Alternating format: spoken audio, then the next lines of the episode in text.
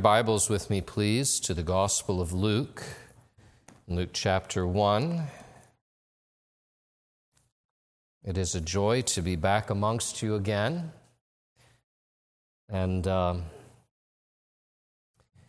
I thought that it would be profitable for us to return to the text that I preached on a few weeks ago um, about the coming of our Lord. We looked at it some last time. Luke 1 26 and following, and um, to just see more of what the Lord has for us here about his son Jesus. So, you know, I, I read someplace that a, uh, there was a preacher who every single time as he walked up the steps to get into the pulpit, he would be saying to himself, I believe in the Holy Spirit. I believe in the Holy Spirit. And that's, that's why we're here, isn't it? Um, because we believe that God the Holy Spirit dwells with his people. And that even as we do these things, we sing these songs, we, we have scripture readings, we have the preaching of the word, there's something happening here that is not merely human, right? I mean, that's why we come. It's because we believe that God Himself is here and he's going to do something that no mere man could possibly do. So let's, let's, I'm going to read this text and then we'll pray and ask for the Holy Spirit to work amongst us as only He can do.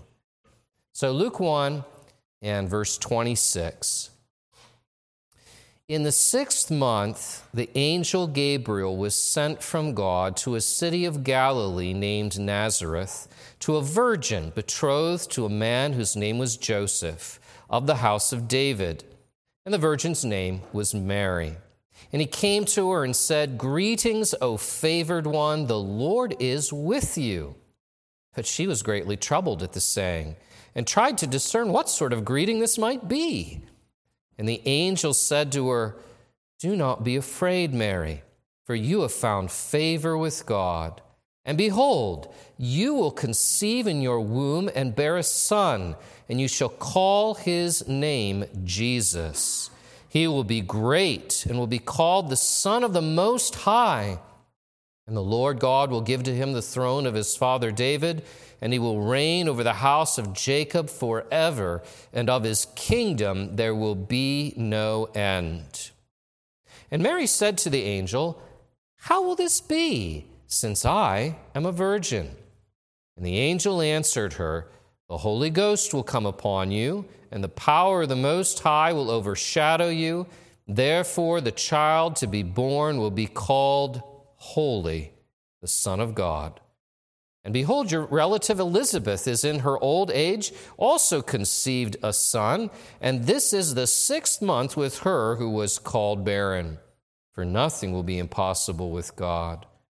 And Mary said, Behold, I am the servant of the Lord.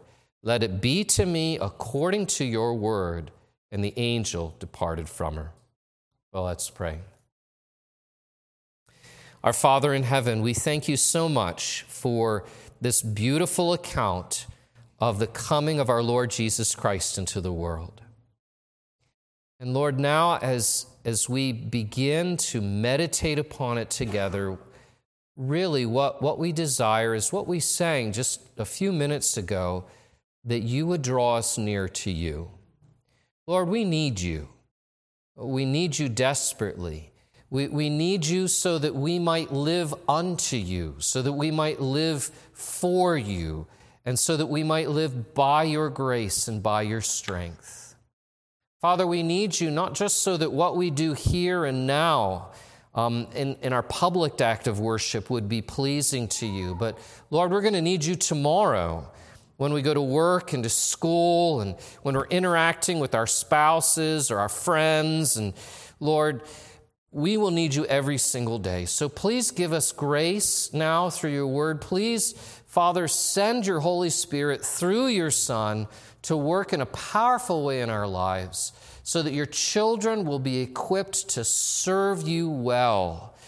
Lord, to, to be like Mary as she is presented to us in this passage.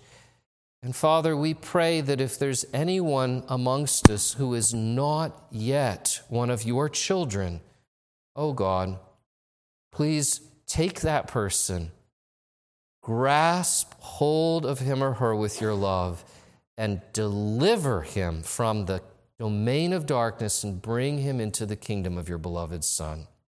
We pray it in Jesus' name. Amen. Well, when we did look at this passage last time, one of the things that the Lord really highlighted for us is the fact that, that Jesus is the Son of the Most High. And we talked a little bit about how this person who, who was born and, and laid in a manger, this person who came to us in such a lowly state, is the supreme being. He is God the Son and, and he is a person before whom even the angels and the demons bow down. And one of the remarkable things about Jesus Christ is that he brings together in his person and in his life and in the way he relates to us a marvelous combination of being so majestic, so high and lofty and great and glorious, and yet so near. So near. The, the Lord is near to the brokenhearted and saves the crushed in spirit. And what we see here is, is the one who is the Son of the Most High coming down and meeting with us at the, what we might say, the most low, the lowest of places, coming and joining himself to us and as, as we look this evening at, at what this passage says to us, and particularly about how Jesus was born of a virgin, what the Lord says to us in this text is that the virgin birth of Jesus is a sign that he is God dwelling with us. And so here we have God, the Most High, the great King above all and yet he has come to dwell with us, to take up permanent residence with us, even as one of us. It's a great mystery, and yet it is at the very heart of our faith. And so let's look at this passage now. I'm, I'm not going to spend very much time on the parts that I already opened up, or I'm really not going to do any review to speak of. But first of all, I just want to look at this first part, verse 27 and verse 31, to point out that this is saying to us that Emmanuel is born of a virgin. Emmanuel is born of a virgin. You notice that Luke tells us twice in verse 27 that the person that the angel Gabriel came to was a virgin. It says to a virgin betrothed to a man whose name was Joseph of the house of David, and the virgin's name was Mary. In other words, this is a young woman who had not had any kind of physical intimacy with a man. She was a maiden. She was not yet well, she was betrothed, she was promised to Joseph, but they had not yet come together in a physical way. Now, why does he draw so much attention to that? Well, notice with me in verse 31 what the angel says to her. He says, And behold, you will conceive in your womb and bear a son, and you shall call his name Jesus. And you say, Well, what's so remarkable about that?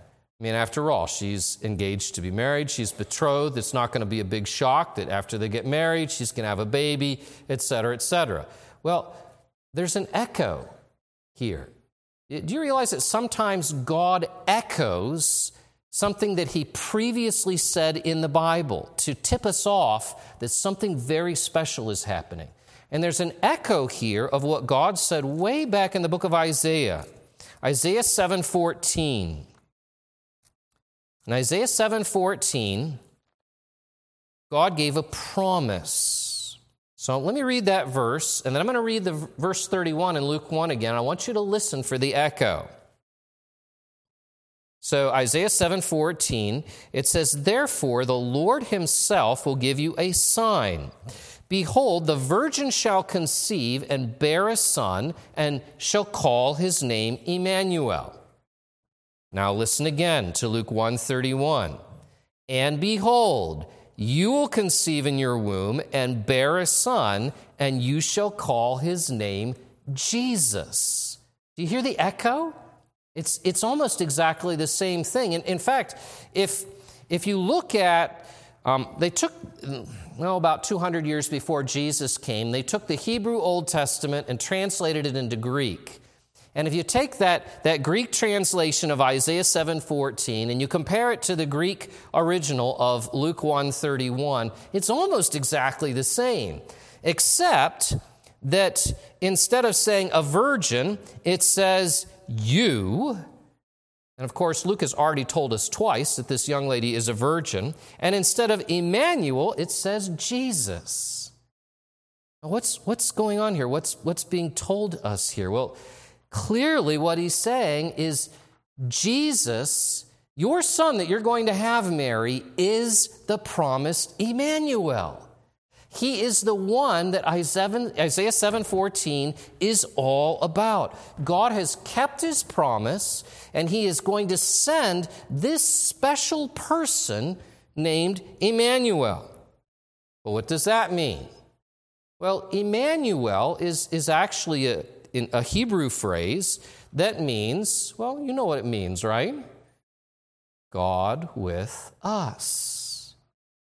God with us. But what we need to understand is in Isaiah 7:14, God is not just saying, this is going to be a sign that I'm with you. There's this baby who's going to be born. That's not the point. The point is the baby himself will be God with us. And you say, well, wait a minute, that doesn't make any sense. He's a baby. But we know that this is the case because later on in Isaiah, in Isaiah 9 and verse 6, Isaiah gives this further prophecy. And he says, For to us a child is born. See, here's the baby again. To us a son is given and the government shall be upon his shoulders. So he's going to be a king. But listen to this and his name shall be called Wonderful Counselor, Mighty God, Everlasting Father, Prince of Peace. So there it is. This baby, this child, this human being who is going to be born is going to be the mighty God. He's going to be God in the flesh. That's why we call Christ God incarnate. Because the word incarnate means in the flesh. What we're saying is that, that in Jesus Christ, God, the, the infinite, all powerful God, has become a human being with real flesh and blood that people could touch with a real human spirit who felt and thought the same kinds of things that we think and feel because he was like us in every way except without sin. This is the great doctrine of the incarnation that we have in Christ, in one person, two different natures that have come together. That he is true God joined with a true man, a true human being. And this is what the virgin birth is about. The virgin birth is a sign that God is now dwelling with us. Now you're thinking, okay, well, maybe you've heard that before. Maybe you're very familiar with it. Maybe you've never heard that before in your life and you're thinking, wow, that's kind of crazy that God would become a man. But I, I see that's, that's what this is saying in the Bible. But what does that, what does that mean? What implication does that have for our life? How is that even possible? Well, I'm glad you asked that question because Mary asked that question. Mary asked that question. That's the second thing I want to draw your attention to. Not only does this text say that Emmanuel is born of a virgin, but it tells us that faith seeks understanding of the word. Faith seeks understanding of the word. Look at Mary's question in verse 34. And Mary said to the angel, How will this be since I am a virgin? Now, first of all, we need to, we need to think a little bit about why is she asking this question? Because the angel didn't tell her that she would have this baby apart from Joseph. Did you notice that? He just said, You're going to have a child and you're going to call his name Jesus. And it would have been totally reasonable for her to think in her, her, her mind, okay, I'm betrothed to Joseph. We're going to get married soon, so I'm going to have a child with Joseph. We'll call his name Jesus. So, why would she bring this thing up about the fact that she's a virgin? Of course, she's a virgin. She's not gotten married yet. Well, the only reasonable explanation is that she heard the echo. She heard the echo. She understood when the angel said to her, Behold, you will conceive in your womb and bear a son, and you shall call his name Jesus. She understood that he was saying to her, This is the Emmanuel prophecy coming true. And you're thinking, Well, but wait a minute. Didn't you tell us a few weeks ago that Mary is just a really young girl uh, in her early teens? You expect us to believe that, that she had that much of a knowledge of the Bible that she would just make that connection? Well, yes, because if we were to go on in this passage and study what's called Mary's Magnificat, it's the song that she sings beginning in verse 46. This, this beautiful song that Mary composes to the Lord is packed full of Old Testament references. This young lady knew the Bible extremely well. By the way, those of you who are young people, you can learn your Bible extremely well.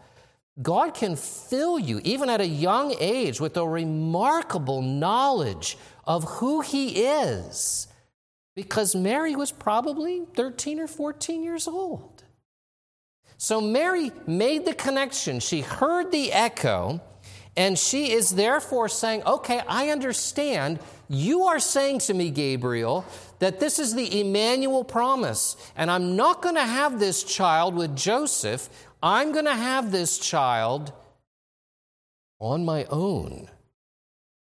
And she says, How will this be?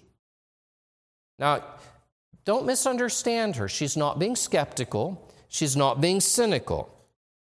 Um, we know that because later on in verse 45, Elizabeth says to her, Blessed is she who believed. Mary believed. She believed the promise. She believed that she was going to bear the Christ child as a virgin. And yet, she asks a question because she wants to understand better.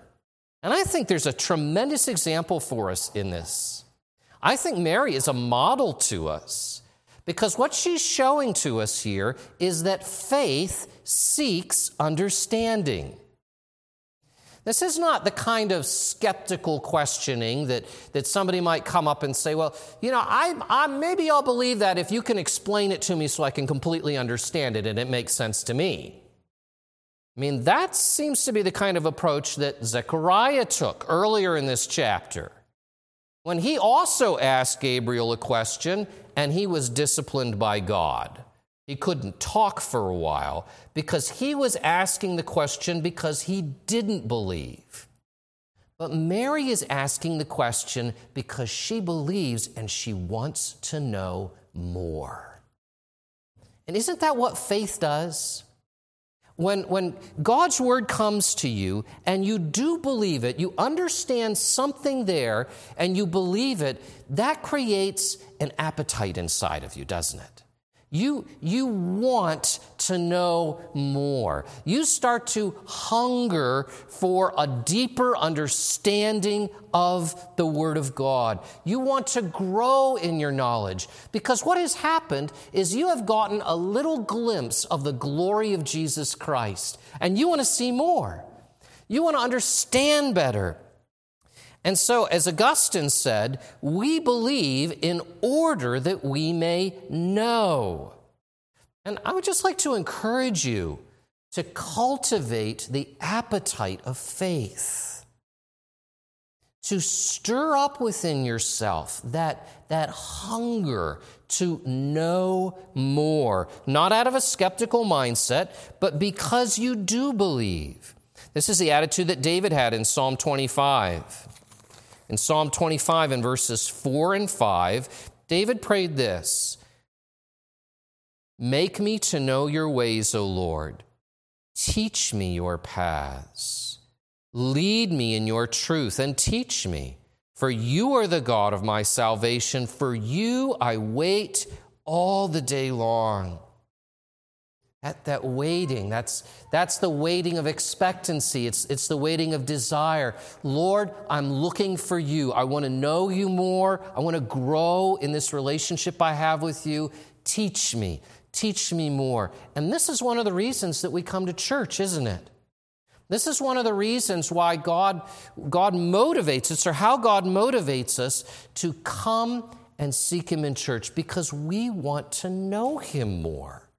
We are not satisfied with how much we understand. And, and whether, whether we're a kid in school or whether we got gray hairs on our head, um, we are always hungry and thirsting for more. And it's not because, well, you know, I like this preacher, I like that preacher. It's about Jesus. It's about Jesus. He's the bread of life, and we hunger for him. And because we believe, faith seeks understanding. Just like Mary, and understanding means we ask questions. We want to understand better. And you know what? I'm so thankful that Mary asked this question. Because since she asked the question, the angel told her more. And we have more that we can learn about Christ now and, and who he is. And that brings us to the third thing in the text. And this is that God's Son became the new man, renewed by God's Spirit to be his holy temple. God's Son became the new man, renewed by God's Spirit to become or to be God's temple. You think, oh, that's, a, that's an awful lot there. Well, let's look at the verse. Look at the verse. It says there in verse 35 the Holy Spirit will come upon you, and the power of the Most High will overshadow you.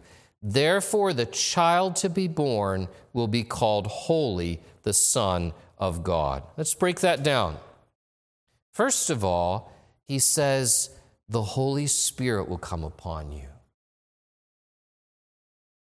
In other words, Mary, this is not just going to be some freak of biology. This is going to be a miracle that God is going to work inside your body. And it's going to be a work of the Holy Spirit coming upon you. The Holy Spirit. Now, the Holy Spirit is the third person of the Trinity, and he is the person in the Godhood who particularly comes to renew God's creation. Listen to what Isaiah said about the Holy Spirit in Isaiah chapter 32 and verse 15. Isaiah 32 15 talks about how the land is going to be desolate and forsaken, and then it says, until the Spirit is poured upon us from on high, and the wilderness becomes a fruitful field, and the fruitful field is deemed a forest. So, when it says the Holy Spirit will come upon you, what it's saying is that, that God the Holy Spirit is coming to his creation, and his creation has become like a barren wasteland. And, my friends, that's the situation that the human race is in. Because of our sin, we who were made to be like a fruitful garden producing all kinds of good fruit, we have become like a wilderness. The human race is barren and empty of the good fruit of love and righteousness and justice that God calls for. And the Holy Spirit is sent down to bring new life to the desert. It, it's kind of like a, a desert that hasn't seen rain for 10 years. And then all of a sudden, the weather patterns change, and all this cloud comes, and the rain starts to fall. And out of this sand that looks like it's, it's got nothing alive in it, all these plants starts growing up and, and their flowers blooming all this stuff springs forth in the desert because the rain has fallen the holy spirit is coming upon the human nature of mary because he is forming a new man a renewal of god's creation who will produce the fruit that pleases god Furthermore, it says there, the Holy Spirit will come upon you, and the power of the Most High will overshadow you. Now, again, this is saying to us that what happens to Mary is a result of supernatural power.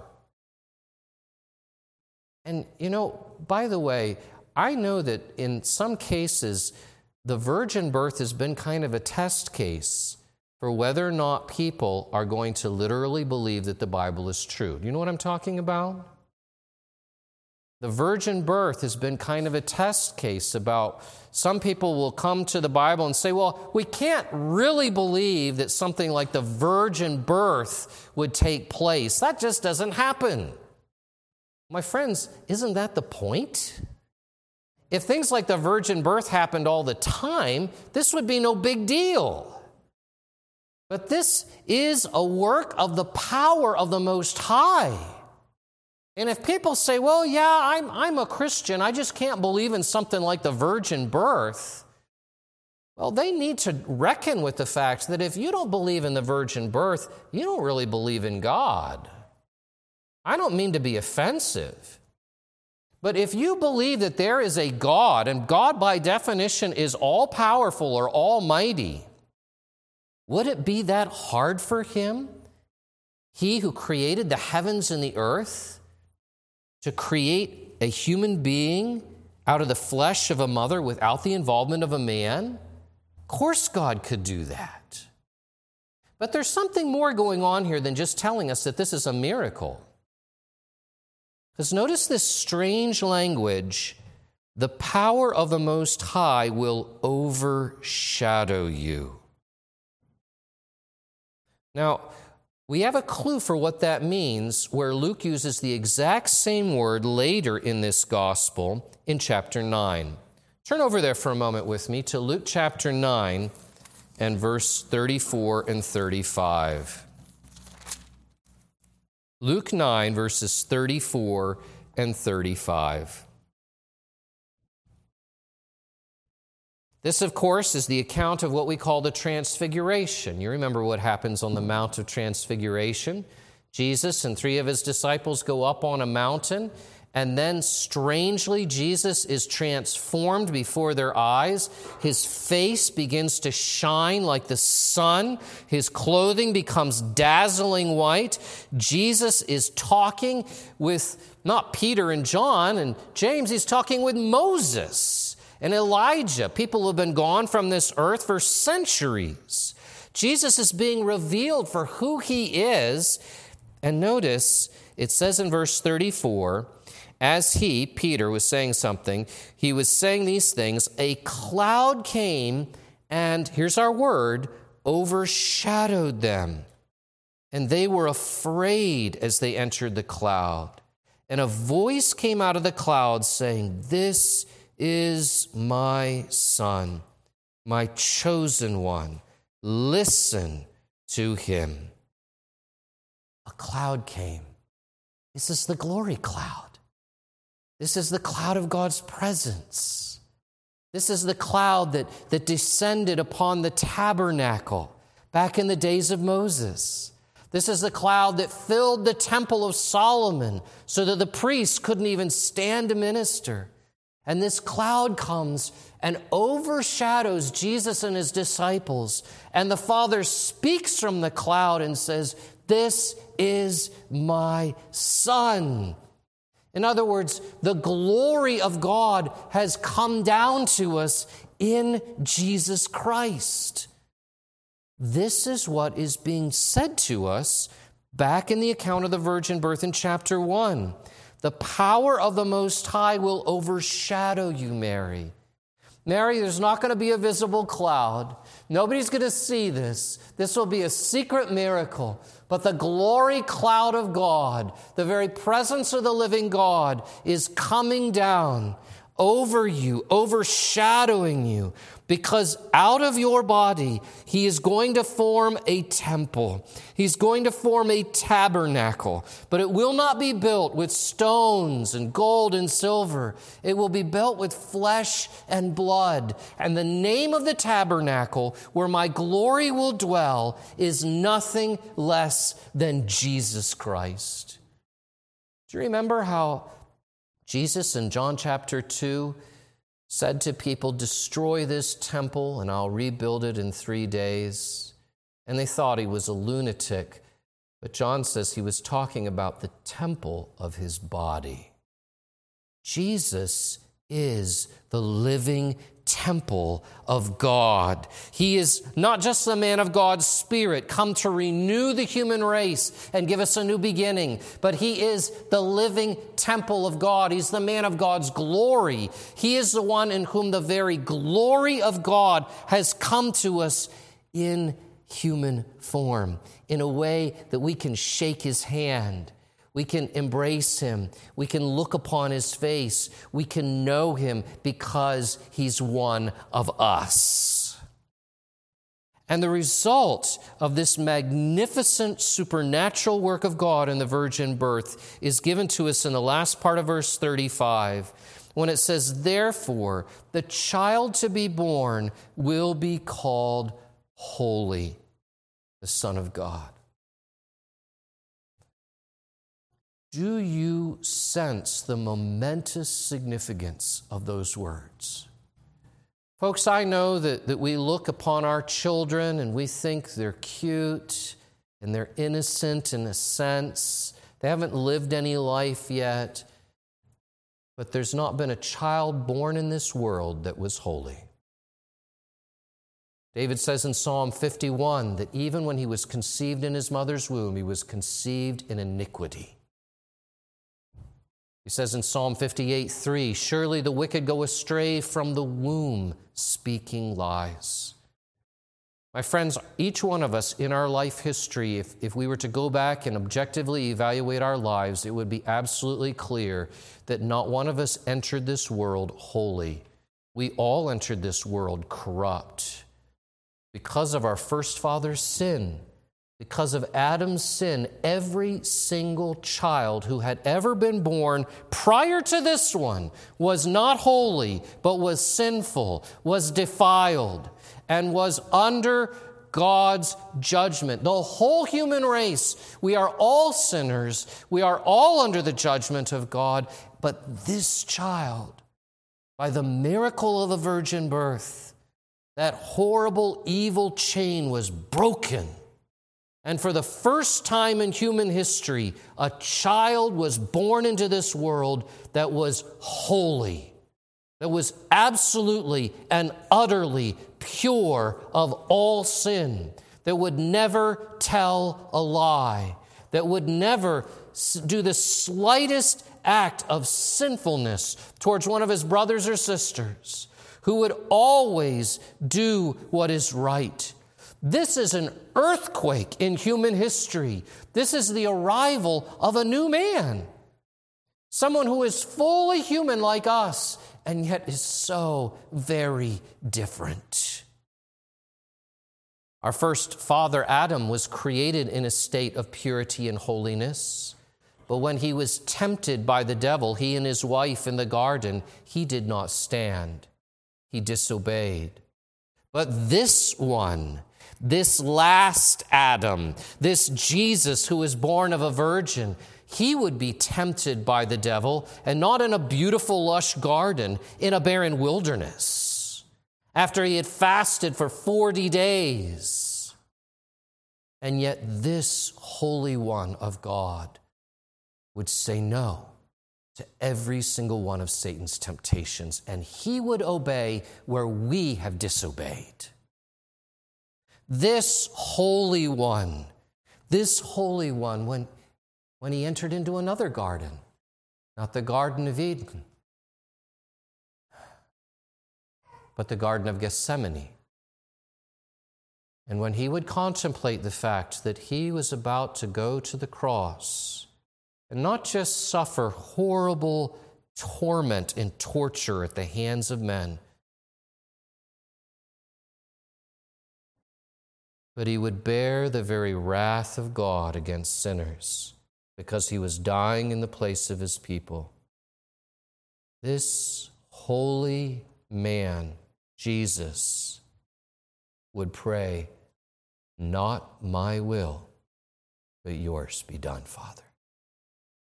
He would obey God to the utmost extreme of holiness he would please his Father when it cost him everything. When we would deny God and have denied God with our actions for the smallest of things. Where we failed, He succeeded.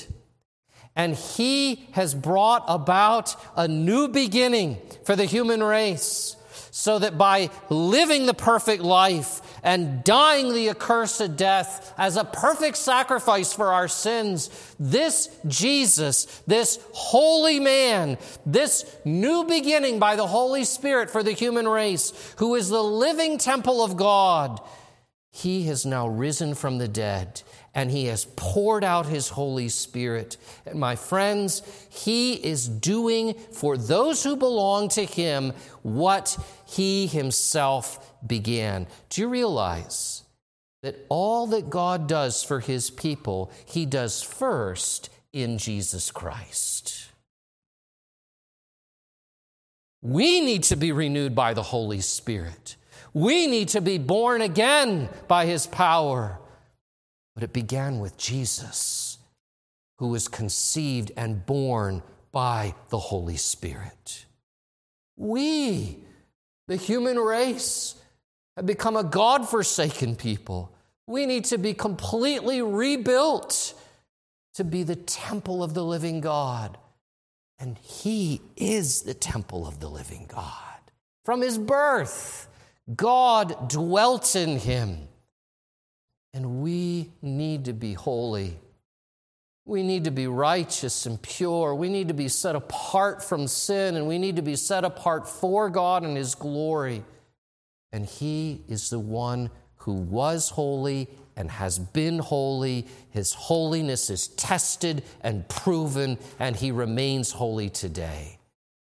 And when we are joined to Him, all these things become true of us. And therefore, my friends, when you look at yourself, when you look at yourself and you see how sin has defiled you, and you see how you, rather than being a person through whom people have met with God, sometimes you have acted in ways that have turned people away from God. You've not been like a temple. And you look at yourself and you see that you've not been motivated by the Spirit of God. You've been motivated by your flesh and your selfishness.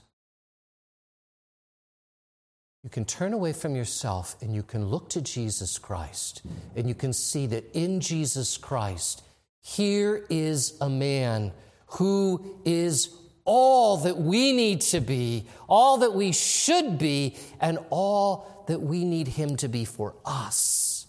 Here is a man who, because he was born of the Spirit, he can cause us to be reborn of the Spirit and to grow. Here is a man who, when we feel like God would never accept us, never want to dwell with us, because we're connected to Jesus by faith, the Father not only accepts us, but He makes us part of His temple. Here is a man who is the very beginning of the new creation, of a new humanity. And if you trust in Him, He'll make you a new creation, and you will become part of the people of the future who will one day live and rule in a new heavens and a new earth with Jesus.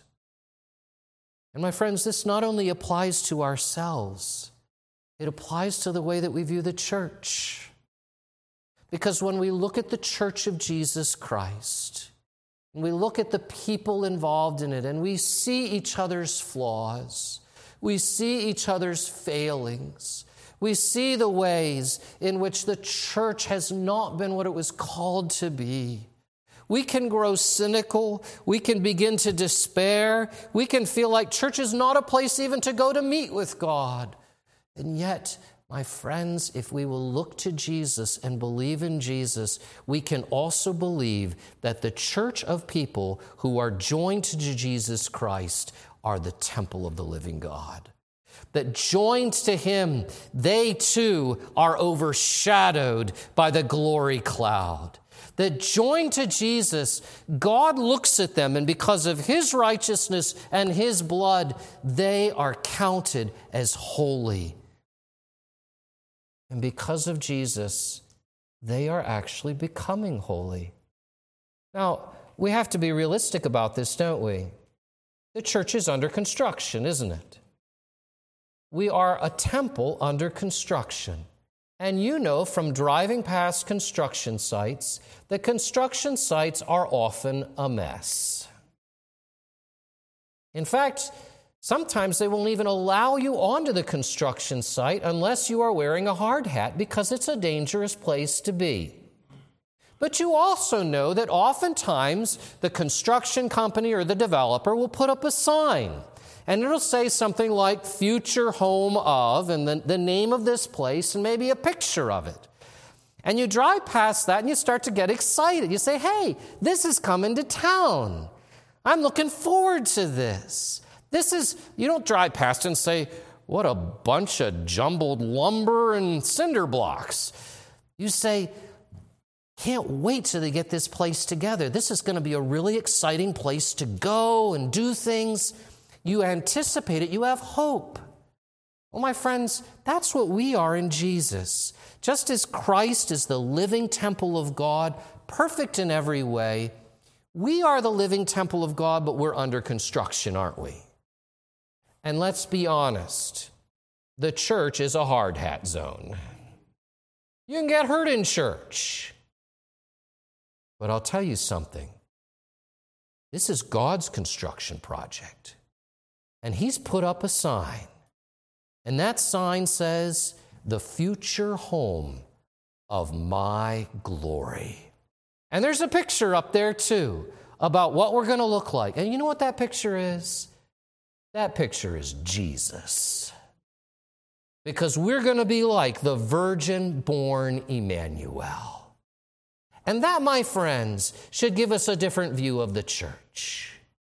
The church of Jesus Christ that's united to Him, the one who is both God and a holy man, has a glorious future.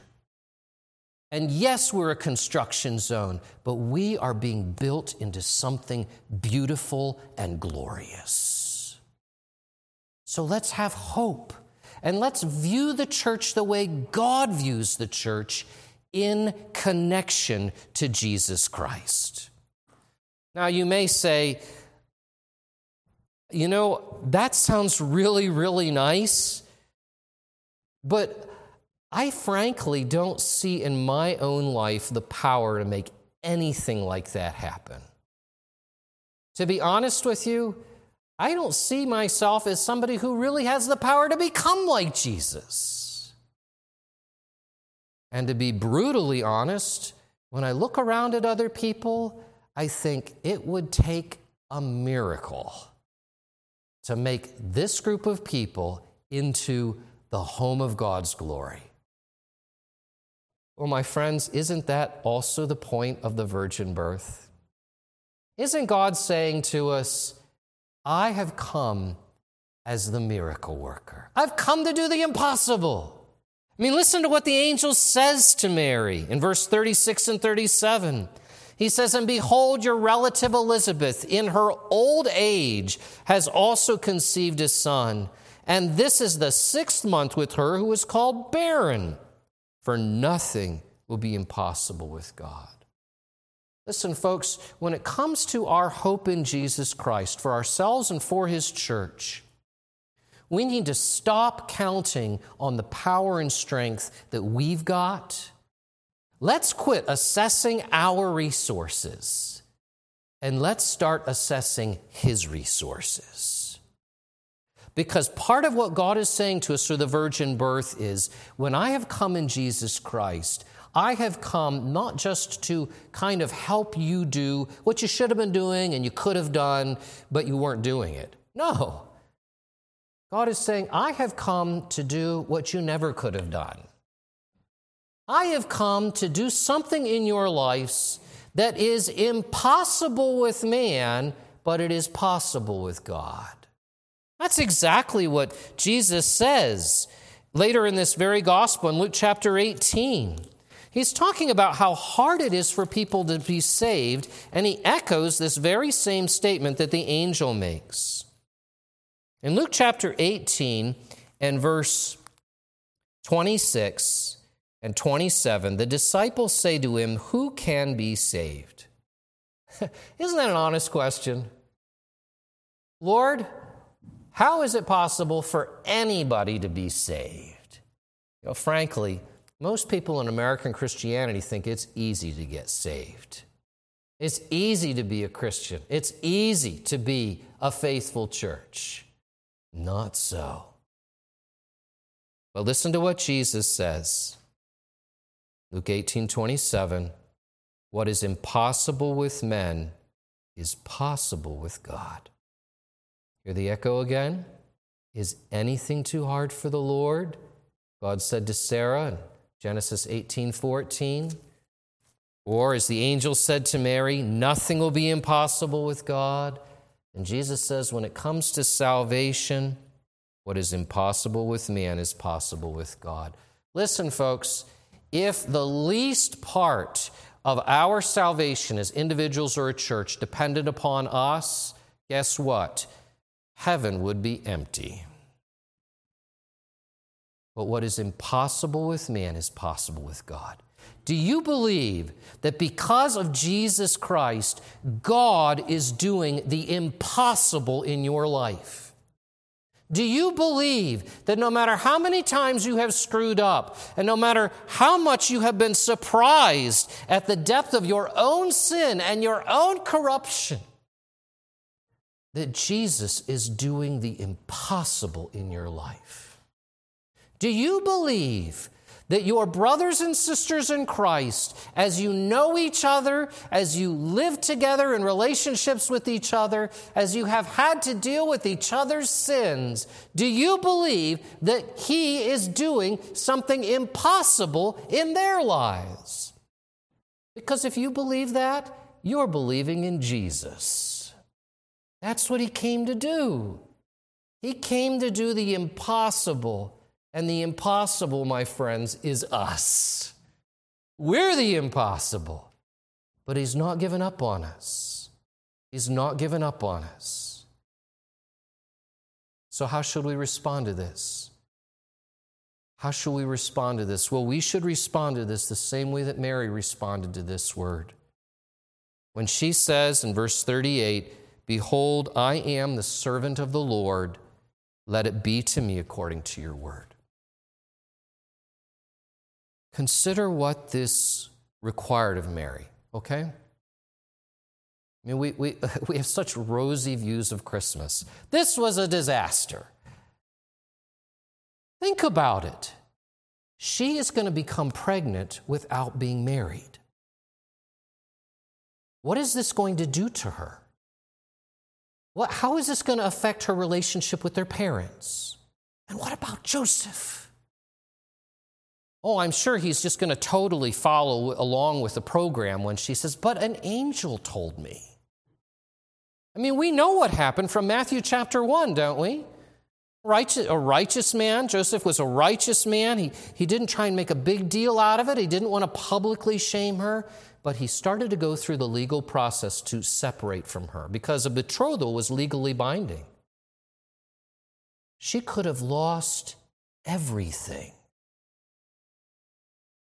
And yet she says, Behold, the servant of the Lord, let it be unto me according to your word.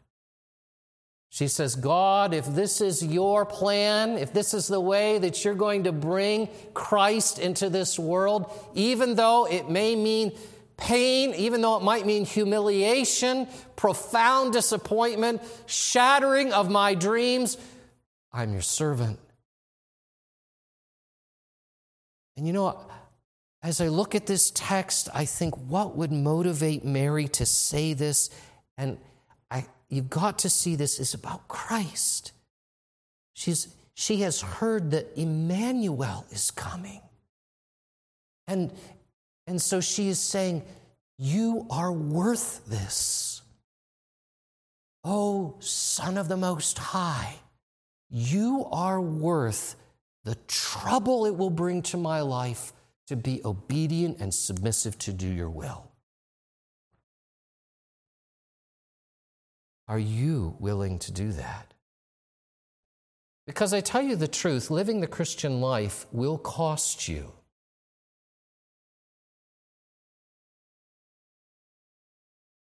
It's going to cost you to be a Christian. It's going to cost you to be a faithful member of the Church of Jesus Christ. It's not going to be easy, folks. We're going to have to bear with each other, aren't we? We're going to have to forgive each other. We're going to, as Paul says, we will have to walk in a manner worthy of our calling with all humility. Ouch. I've already blown that, haven't I? Humility with patience, bearing with one another in love. It's going to take work. It might be embarrassing sometimes when you have to apologize to people. But, my friends, what Mary is saying to us and what God is saying to us through Mary is that He is worthy. Emmanuel is worthy.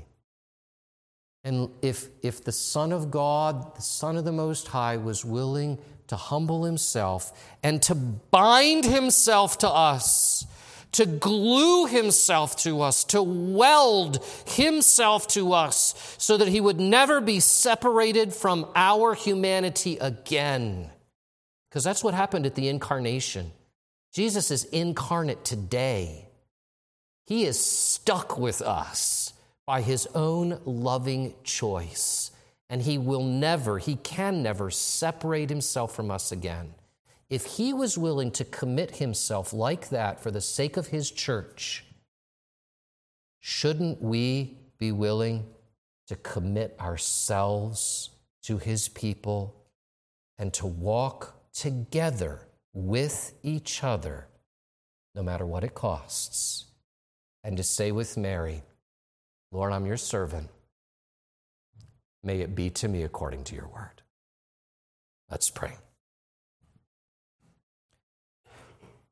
Our Father,